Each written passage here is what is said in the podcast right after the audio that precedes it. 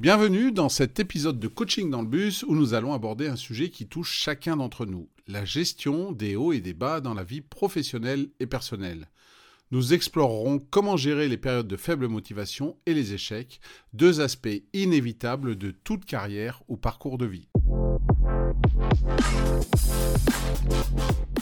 Bonjour à tous, je m'appelle Eric Allard, ancien athlète et coach olympique en bobsleigh. Aujourd'hui, j'anime des conférences, des formations et je coach des équipes ou des individus. Bienvenue dans Coaching dans le bus, qui est là chaque matin, du lundi au vendredi lorsque vous allez au travail, pour vous transmettre en 5 minutes maximum un conseil, une technique, un outil à mettre en pratique immédiatement. C'est simple, rapide, facile à comprendre et à mettre en œuvre. La motivation est un moteur essentiel dans notre vie quotidienne, mais il est normal de traverser des périodes où cette motivation semble faiblir.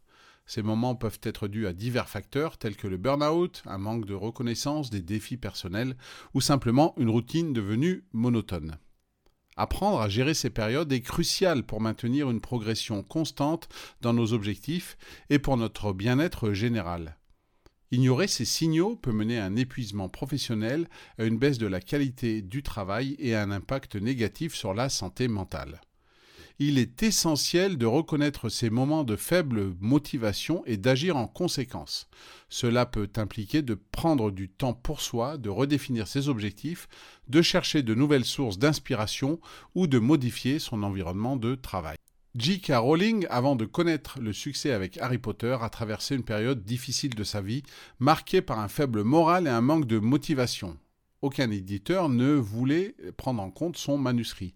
Elle a surmonté ces défis en se concentrant sur sa passion pour l'écriture. Yann Arthus Bertrand, photographe et écologiste français, a connu des moments de doute dans sa carrière. Il a su les surmonter en se recentrant sur sa passion pour l'environnement et en s'engageant dans des projets qui lui tenaient à cœur.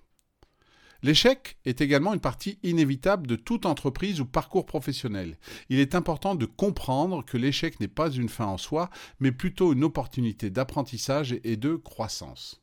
Une bonne gestion des échecs permet de tirer des leçons précieuses de ces expériences, de renforcer la résilience et de préparer le terrain pour de futurs succès.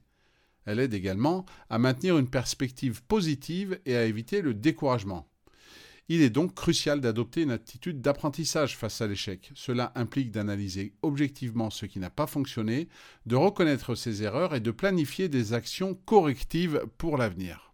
Ainsi, Steve Jobs, après avoir été renvoyé d'Apple, a utilisé cet échec pour rebondir et fonder Next, une étape clé qui a finalement conduit à son retour triomphal chez Apple. Sébastien Loeb, le pilote le plus titré, que ce soit au niveau français ou mondial, a également connu des échecs dans sa carrière, mais a toujours su les utiliser comme des tremplins pour améliorer ses performances et sa stratégie de course. Pour appliquer ces conseils, commencez par reconnaître et accepter vos périodes de faible motivation ou vos échecs. Prenez un moment pour réfléchir à leur cause et à ce que vous pouvez en apprendre. Ensuite, définissez des actions concrètes pour rebondir. Cela pourrait être de modifier votre routine quotidienne, de chercher de nouvelles sources d'inspiration ou de planifier des objectifs à court terme pour regagner confiance en vous. Un exemple concret pourrait être de tenir un journal pour suivre votre état d'esprit et vos progrès, ou de planifier une rencontre avec un mentor pour discuter de vos défis et obtenir des conseils. En adoptant cette approche proactive face aux périodes de faible motivation et aux échecs, vous serez mieux équipé pour les surmonter et continuer à avancer vers vos objectifs. Alors prenez le temps aujourd'hui de réfléchir à ces aspects et de mettre en place des stratégies pour gérer efficacement les hauts et les bas de votre parcours.